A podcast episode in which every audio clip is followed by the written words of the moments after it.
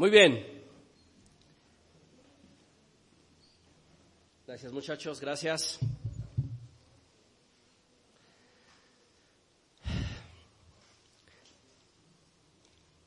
¿Cuántos de ustedes sabrían cuál es el secreto de José?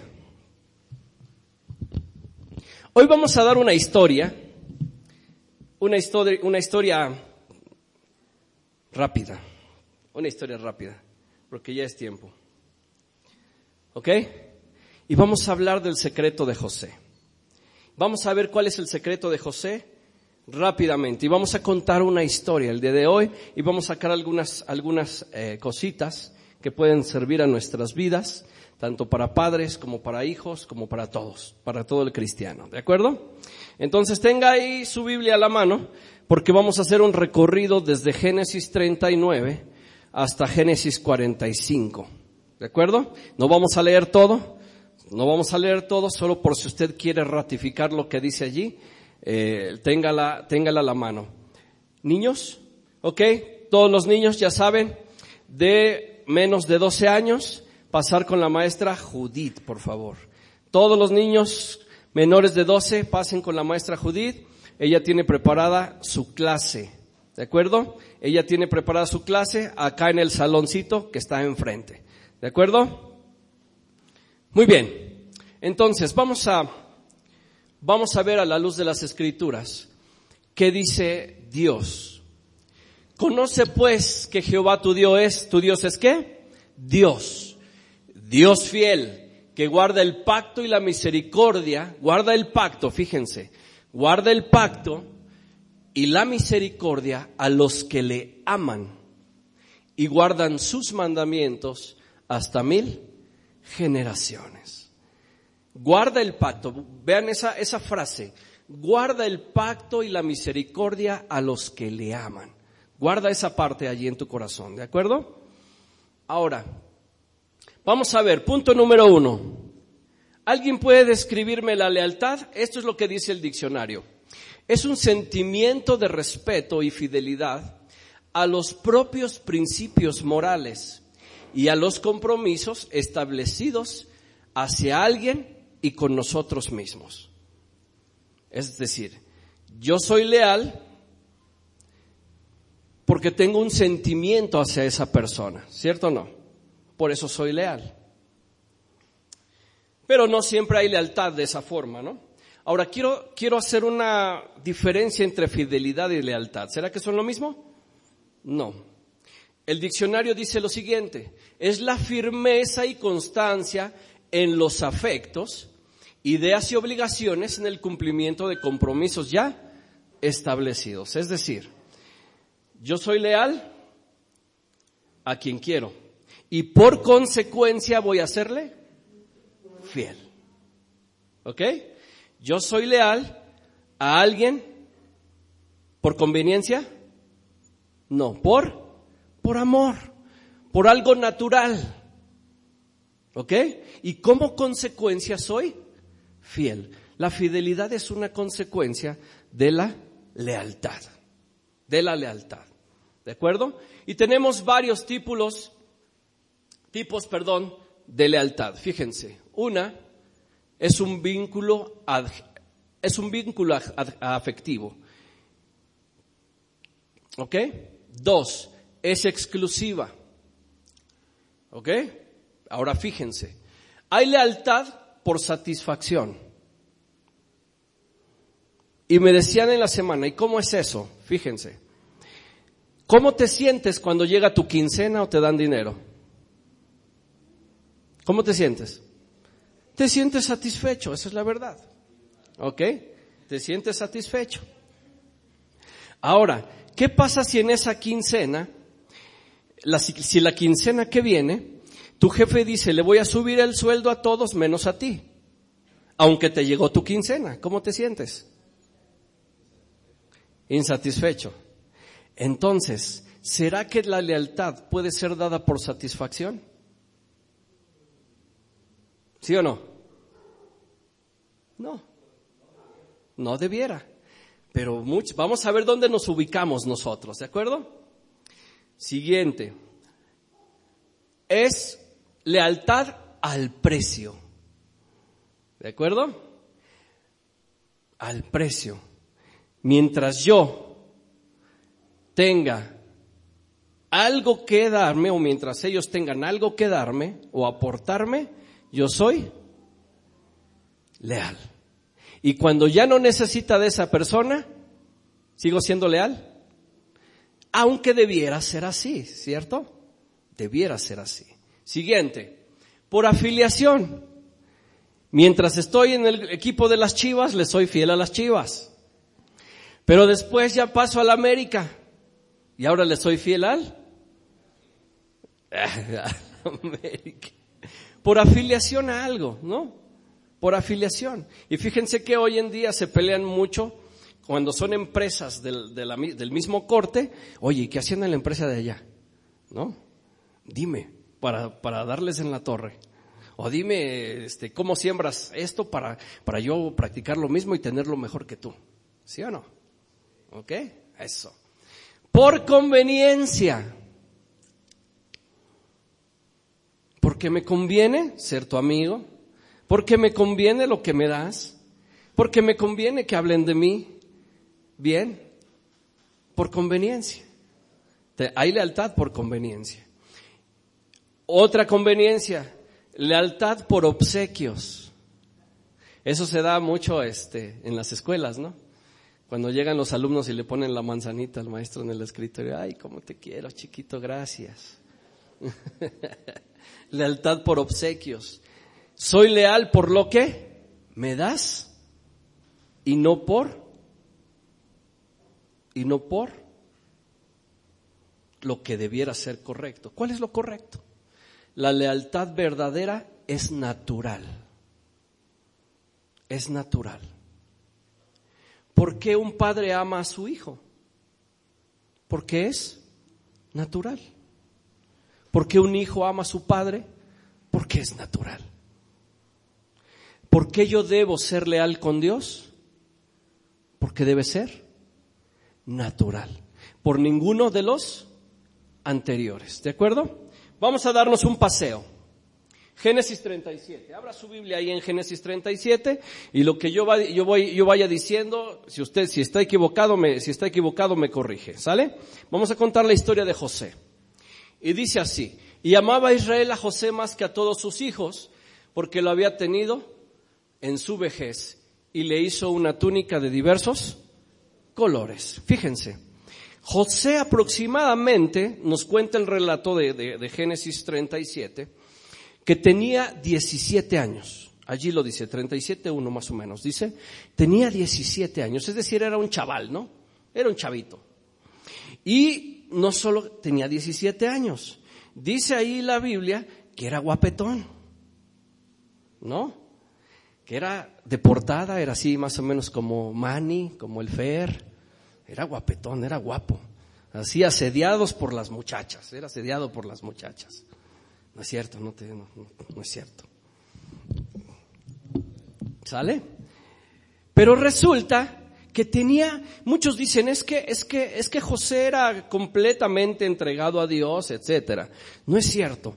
Tenía varias situaciones difíciles allí José. Número uno, era chismoso. ¿No? Era chismoso. Su papá lo mandaba y le decía, ¿sabes qué? Ve a ver a Dotán a tus hermanos y veme y dime qué están haciendo. Y ahí va el otro, ¿no? Así como cuando estás en la escuela y, maestro, él se está comiendo un dulce. Dígale algo, ¿no? Eh, es que él está, este, rayando su cuaderno, ¿no? Así más o menos.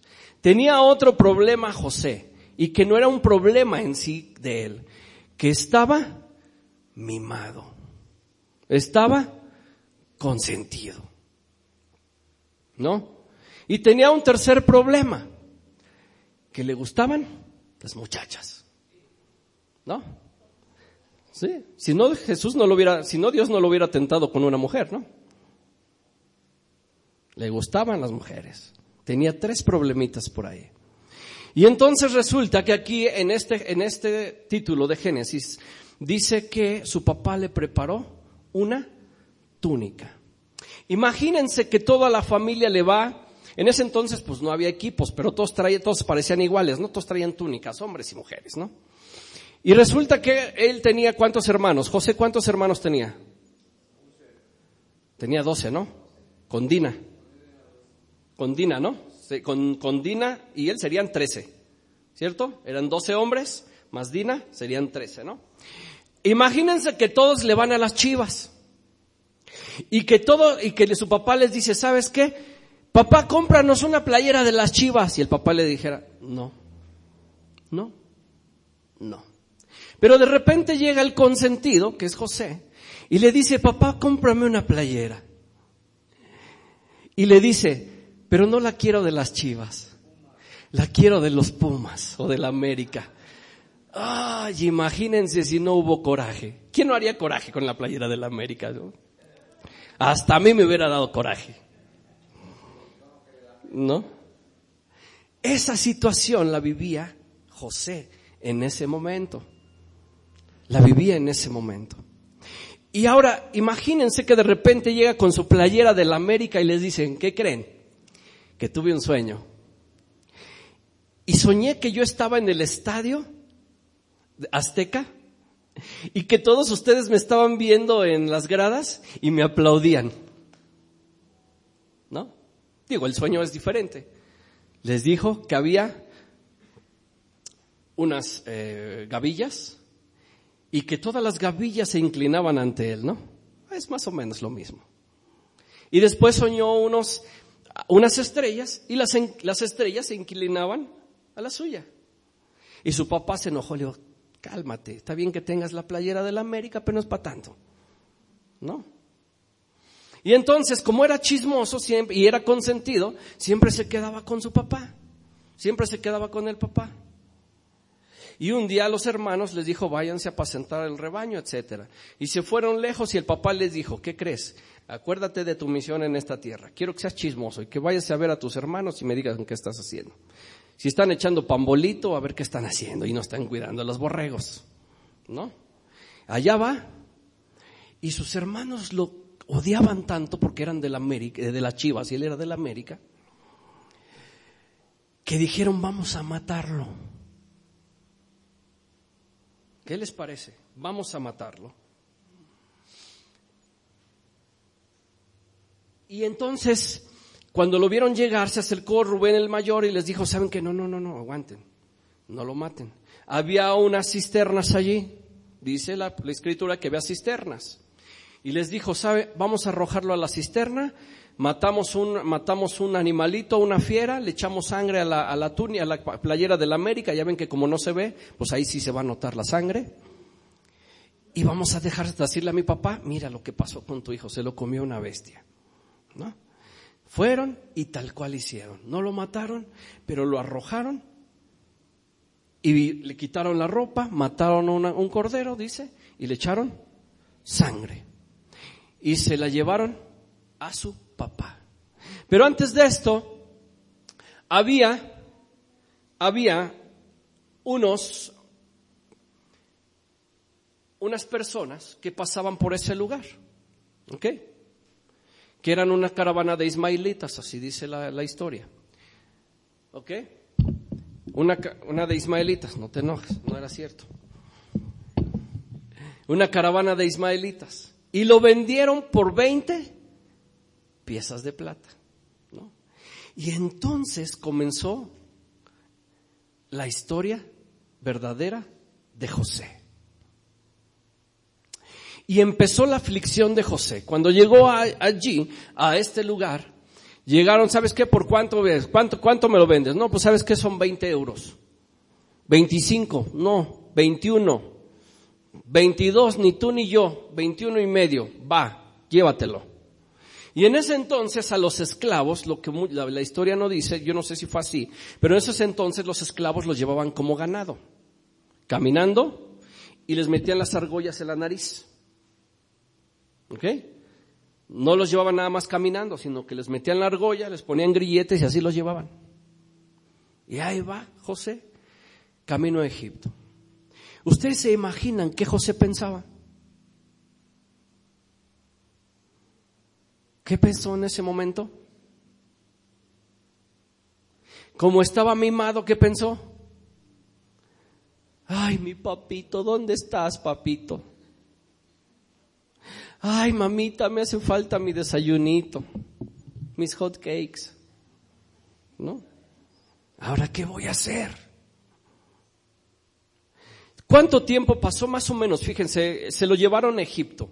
Investigando un poquito de donde estaban allí, de Dotán más o menos, o de Canaán, de Dotán allá eran más o menos unos 700 kilómetros a Egipto, caminando. No sé cuánto, hasta, hasta dónde será de aquí a, dónde, hermano Hugo, son 700 kilómetros más o menos. ¿A Campeche? ¿Sí? bueno, imagínense de aquí a Campeche caminando. ¿No? 700 kilómetros más o menos. Está, está difícil. Pero fue allá. Pero fíjense que algo sucedía importante. Vean este texto, en el 39.2 dice, mas Jehová estaba con José. Y fue un varón como próspero y estaba en la casa de su amo el egipcio. En este caso era de Poti. Nos dicen Potifar, otros dice Potifar, el, el relato bíblico, ¿no? Depende de la versión. Y entonces empezó a, yo no sé cuánto, cuánto tiempo a ustedes les gusta que se ganó la confianza de, de, de, Potifar, José. Yo no creo que haya sido tan rápido, ¿no? Un año, dos, más o menos, más lo que trabajó ahí eran otros cinco años. Yo le calculo unos cinco años pasaron, ¿no? En el tiempo que estuvo ahí, estuvo ahí. Entonces, vamos a hacerlo, vamos a hacerlo rápido. Después de allí, el amo lo, quiso tanto que le dijo, te encargo todo. Mi hacienda es tuya. Y dice, y aconteció que desde cuando le dio el encargo de su casa y de todo lo que tenía, Jehová, fíjense lo que dice este texto, es bien importante. Jehová bendijo la casa del egipcio a causa de... No la bendijo porque Potifar hiciera algo, la bendijo porque José estaba allí. Ahora, en estos capítulos ustedes ven a José renegar de Dios. Nunca renegó de Dios. Y Dios lo estaba puliendo para algo mejor. Le dijo Diosito, te voy a quitar lo consentido y lo chismoso. Te voy a, pues te voy a poner a chambearle. ¿No? Entonces, imagínense hermanos, que ustedes pueden ser bendición para otros por el simple hecho de ser hijos de Dios. La bendición no solo se extiende de manera personal, sino se extiende de manera colectiva. Cuando Dios está contigo y cuando eres leal y fiel a Dios, Dios te puede llevar, fíjense, Dios te puede llevar por un camino en el que necesita que te pulas, en el que necesita que quites todo lo que te estorba para que puedas lograr a lo que Él te trajo a esta tierra. ¿Sí o no? ¿Sí o no? Muy bien. Jehová estaba con José, siempre dice eso, ¿vieron? Y le extendió su misericordia y le dio gracia ante los ojos de la. Antes de esto, recuerden que se le acercó la mujer de Potifar y le dijo, José, no se andaba con rodeos la muchachita, ¿no? Le dijo, hey, acuéstate conmigo, que estás guapo, chaparrito, me gustas. ¿No? Y dice que día tras día, así dice el relato bíblico, día tras día lo estaba moleste y moleste y moleste y moleste. Acuéstate conmigo, acuéstate conmigo, acuéstate conmigo. No se rían los hombres, ¿eh? No se rían, de, ya sé que se rían de nervios. esta es una de las cosas por las cuales desde el principio de la Biblia hasta el final de la Biblia el pueblo de Israel cayó. Porque siempre se fijaron en las muchachas. Y Satanás siempre hace caer a los hijos de Dios por medio de las muchachas. Y si no, pregúntenle a Nazón Joaquín y a muchos más. Las perversiones. Pudo haber dicho José, que tanto es tantito. es la esposa del mero mero y está guapísima. Yo, yo, me, yo, no me, yo me imagino que estaba guapa. Era la esposa de un alto funcionario. ¿No? Pero José dijo algo bien interesante. Dijo algo bien interesante. Fíjense lo que dijo. ¿Cómo pues haría yo este grande mal y pecaría contra Dios? ¿En quién pensó? ¿En Dios o pensó en Potifar? En los dos, ¿no? Y entonces sucede algo aquí bien interesante con nosotros.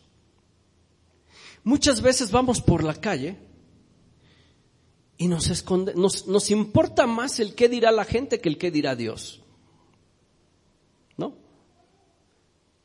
Yo me acuerdo que cuando fumaba veía al pastor y que no me vea. Pero ya me vio Dios. Pero nos preocupa más que nos diga la gente que lo que Dios esté pensando. Una vez un pastor de esos que dicen que la Coca-Cola es pecado, fue a una tiendita y se estaba escondiendo. ¿Me das una coquita, por favor? Sí, cómo no. A ver, la coquita. Eh, no es comercial, ¿eh? no, es, no es ir en contra de la nutrición, es una anécdota. No te me enojes, hermana reina. Y se echó la coquita así, de esas, así que la sacaron del refrigerador muerta, dice, ¿no? Sudadita, sudadita, así empezó, poco, coco, coco, toda. Te hace llorar, te raspa sabroso aquí, ¿no? Y entonces se la acaba, pero estaba fuera de la tienda y estaba. No viene nadie, otro traguito. No viene nadie. Y de repente le dice al de la tienda, ¿cuánto te debo? Nada, pastor, es gratis.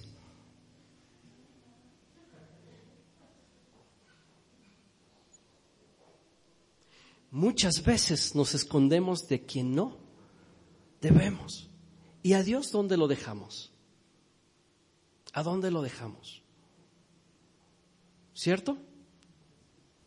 Pasó esto y entonces, por haber hecho, fíjense, como en la situación uno pensaría que porque, porque José fue fiel a, su, a sus convicciones, no se metió con la esposa de Potifar, sabes que Dios te va a prosperar porque eres un hijo bien chulo, ¿no?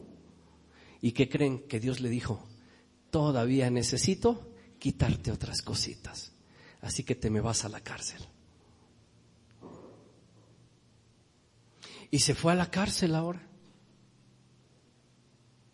¿Cuánto tiempo estuvo en la cárcel? No sabemos tampoco. Pero ¿cuántos se imaginan? Pónganle ustedes que estuvo cinco años en la casa de, de Potifar, ¿no? Pónganle ustedes cinco o seis años. ¿Cuánto les gusta que estuvo en la cárcel? ¿Otros cinco? ¿Seis? No sé. Seis años, siete, ¿no? Más o menos. Y entonces estuvo allí, pero también pero también pasaba algo interesante. Jehová le extendió la gracia ante los ojos del jefe de la cárcel. ¿Por qué? Porque Dios estaba con él. ¿Seguros? ¿O será porque José estaba con Dios?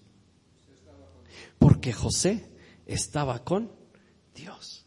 Y recuerden que alguna vez le dije, Dios no tiene favoritos, Dios tiene íntimos, íntimos amigos. Y entonces estuvo allí y estaba el panadero y estaba el copero que también cayeron y saben qué, empezaron a soñar y aquí empieza, y dice, ya empezó porque soñaba José, ¿no?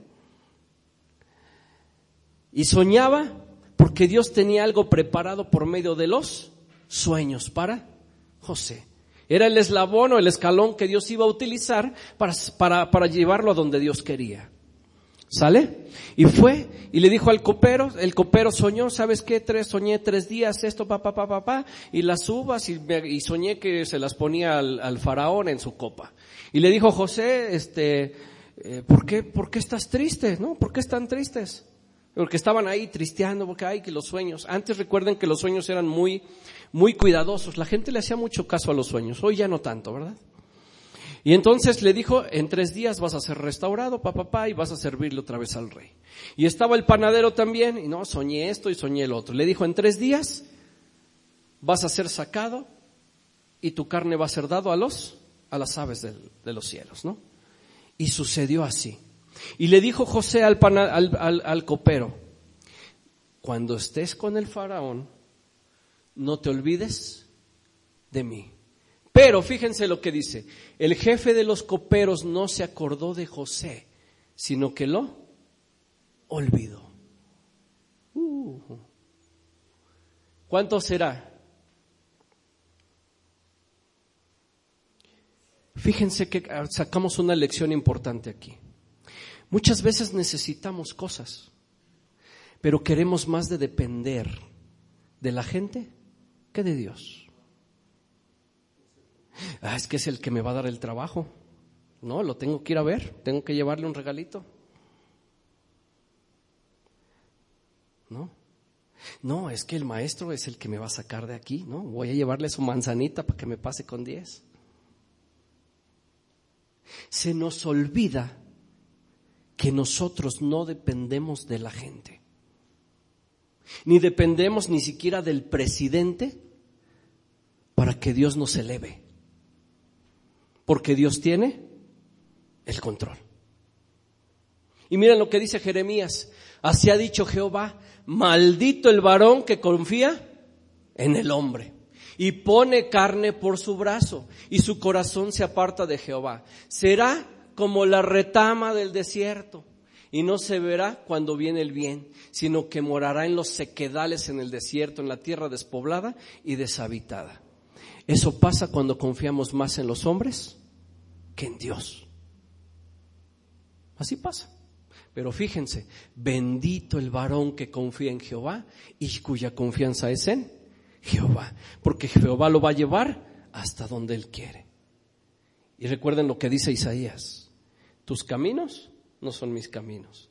Mis caminos, dice Dios, son mejores que lo que tú quieres. ¿Sí o no? Continuamos. José interpreta el sueño del faraón y de repente aconteció que por obra de la, de la nada se apareció el copero, ¿no? Empezó el, faraón tuvo un sueño y siete, siete vacas gordas, siete vacas flacas para rápido, siete espigas gordas y siete espigas delgadas.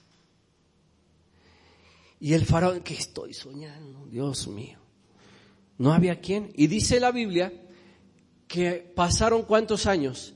Dos años para que, para que el copero se acordara de, José. ¿No? Y le dijo, ¿sabes qué? Yo me acuerdo que a nosotros nos interpretaron el sueño. Vente para acá, échenmelo, échenmelo para acá, porque necesito saber qué significan mis sueños. Hoy me acuerdo de mis faltas, dice el copero. ¿Por qué? Porque Dios sabe que va a utilizar una persona, lo que sea, para llevarte a donde Él quiere, siempre que tú te dejes. Yo siempre he dicho que la causa de nuestras desgracias es querer ir en el camino opuesto que Dios quiere. ¿Cómo sé que voy por el camino correcto? Hasta aquí José qué había hecho, qué había hecho bien y qué había hecho mal. Siempre fue íntegro. No se apartó de Dios.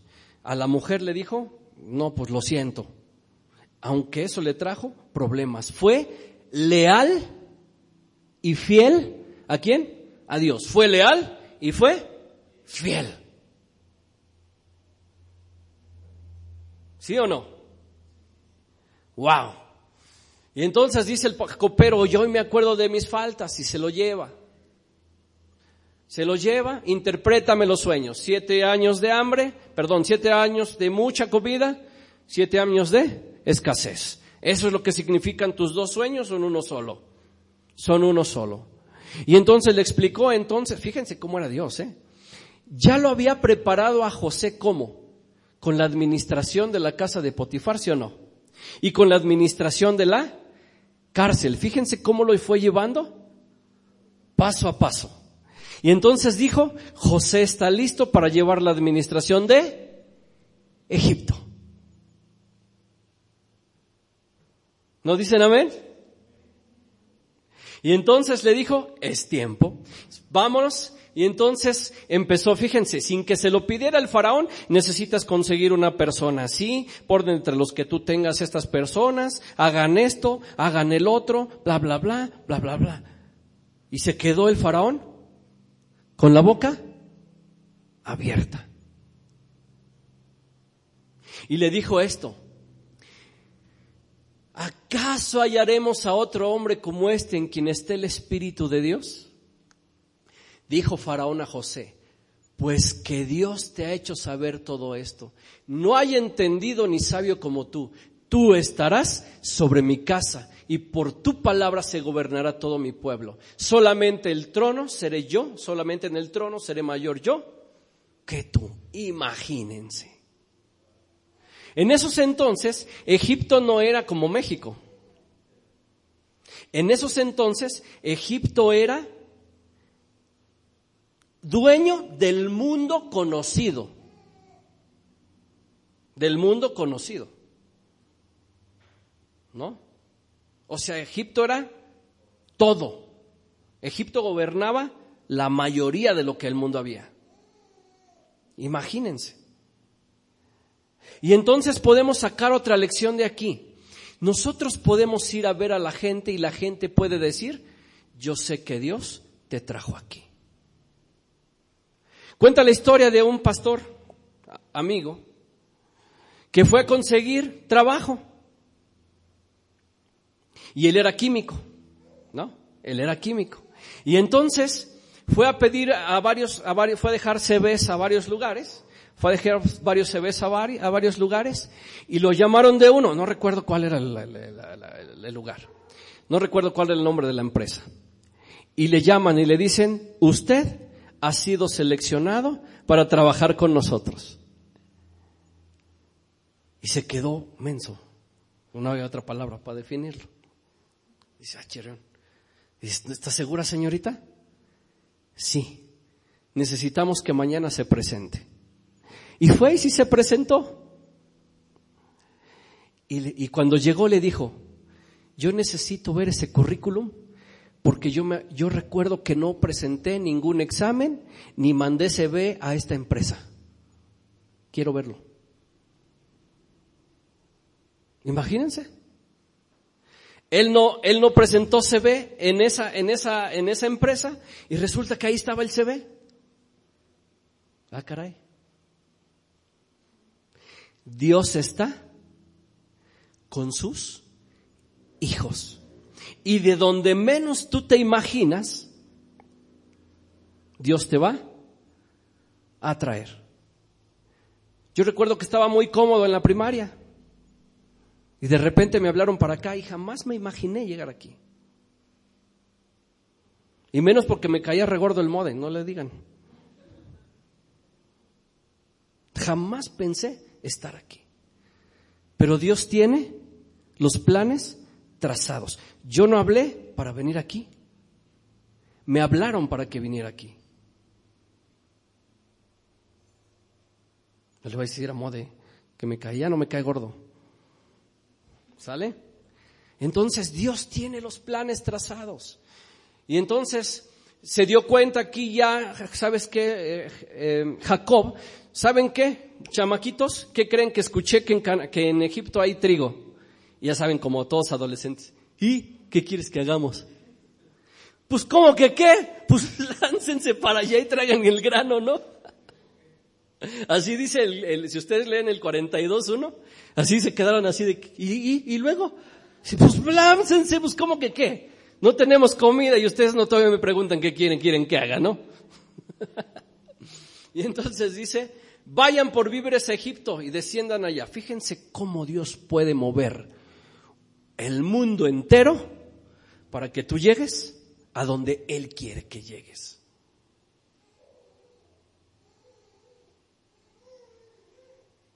Pero algo hizo hasta aquí José. ¿Qué le hizo? ¿Qué hizo? Nunca le dio la espalda a Dios. Y siguió siendo fiel a Dios. Y siguió siendo leal a Dios. ¿Por qué? Porque era su naturaleza, porque era algo natural. Porque su relación de José con Dios era algo maravilloso. ¿No? Seguimos.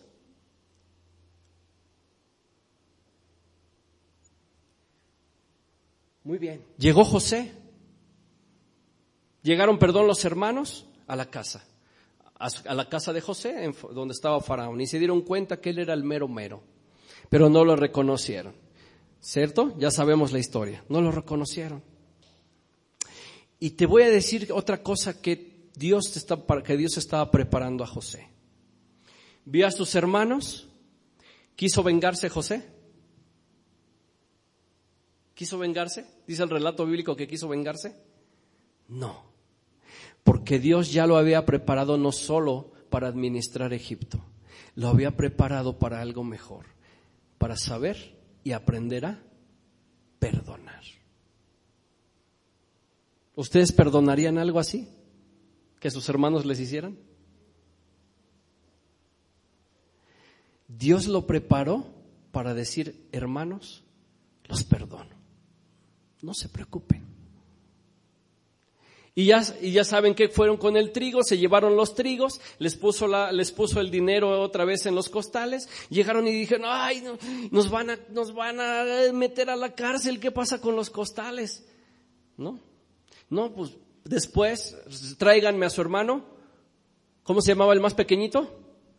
Benjamín, échenmelo para acá. Y necesito también saber que su papá existe, porque si no, yo sé que ustedes son espías. Y se quedó Judá en la cárcel, ¿sí o no? Se quedó Judá. Y entonces ya se fue. Acuérdense que eran 700 kilómetros de, de Dotán para allá, pero ahora de Canaán a Egipto eran 840 y pico de kilómetros. Estaba más lejitos todavía. ¿Cuánto les gusta que se tardaron en ir y regresar? Dos veces. un ratito, ¿no? Un ratito. Fueron y regresaron y José ya no pudo más. Y fíjense la respuesta de José.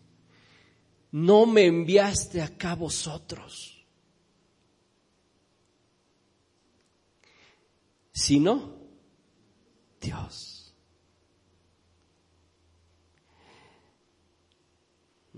Yo les dije que iba a jugar y ustedes me iban a aplaudir de las gradas. ¿Cómo ven? ¿Sí o no?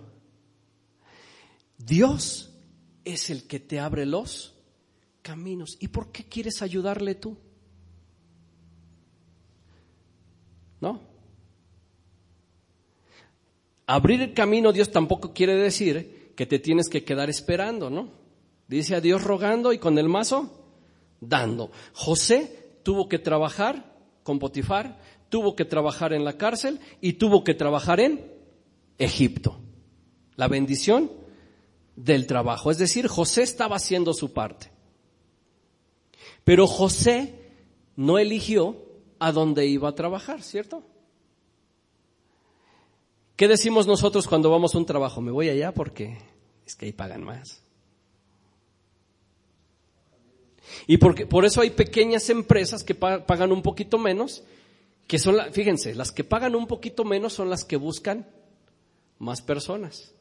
Las que pagan más, ni te hablan, porque está lleno de CVs, porque todo mundo quiere ganar lo que en esa empresa le dan. No les gusta empezar a la gente desde abajo. No les gusta.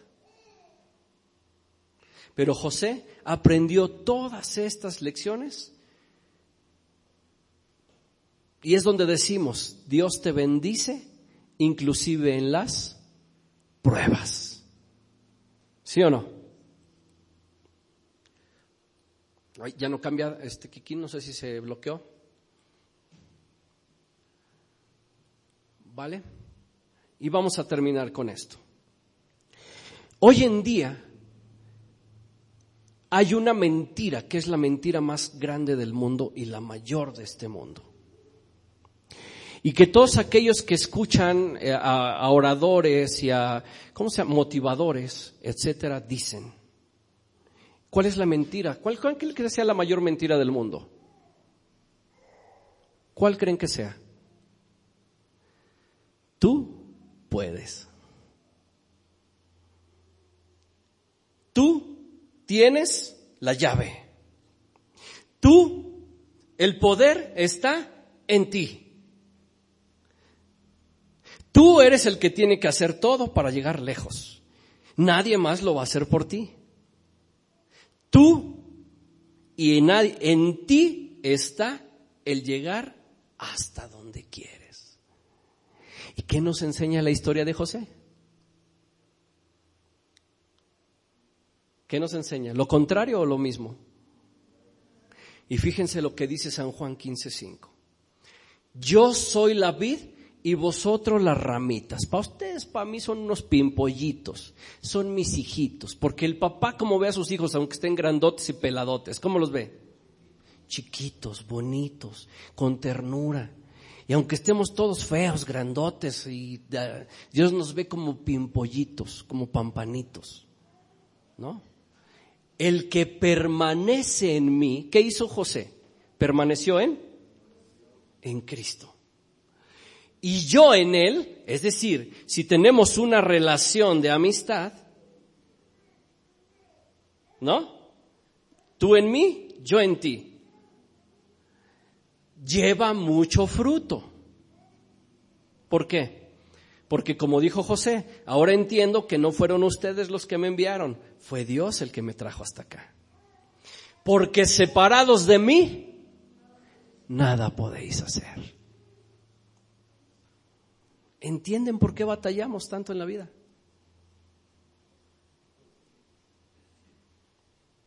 ¿Sí entendemos por qué?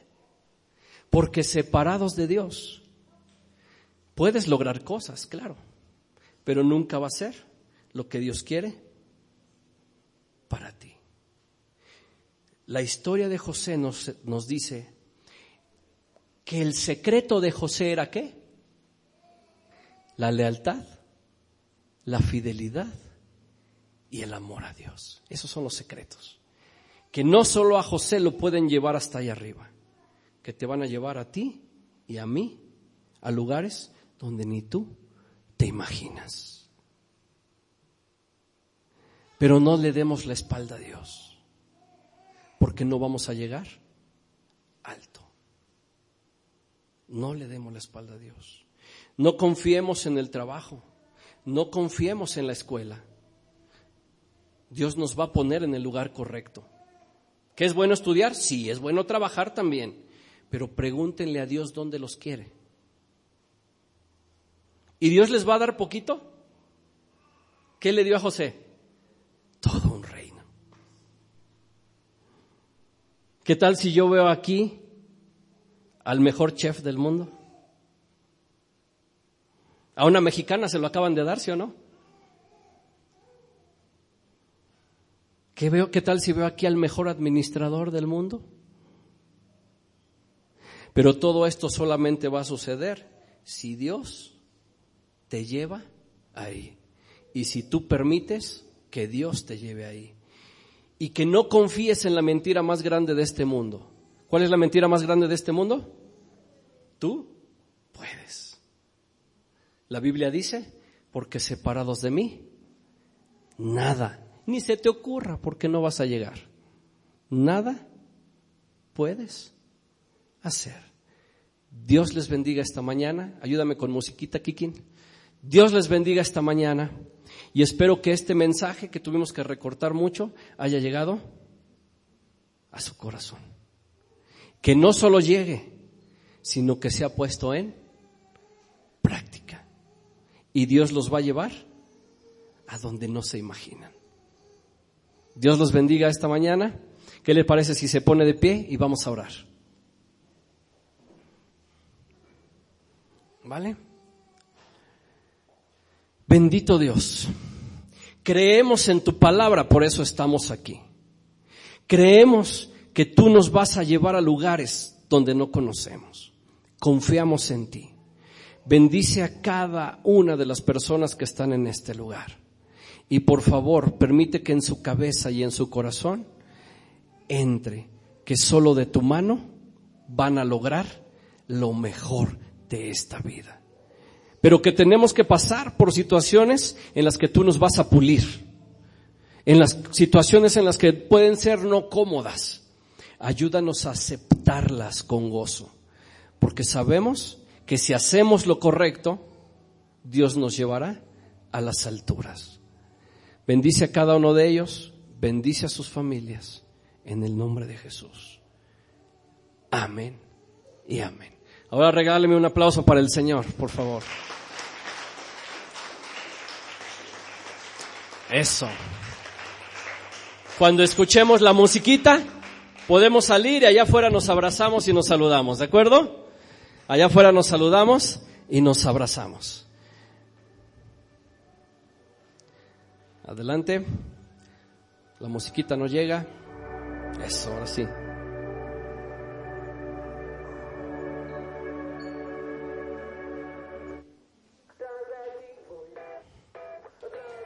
Subimos un poquito. Nos vemos la próxima semana. Traiga mucha gente la próxima semana, por favor. Muchos niños.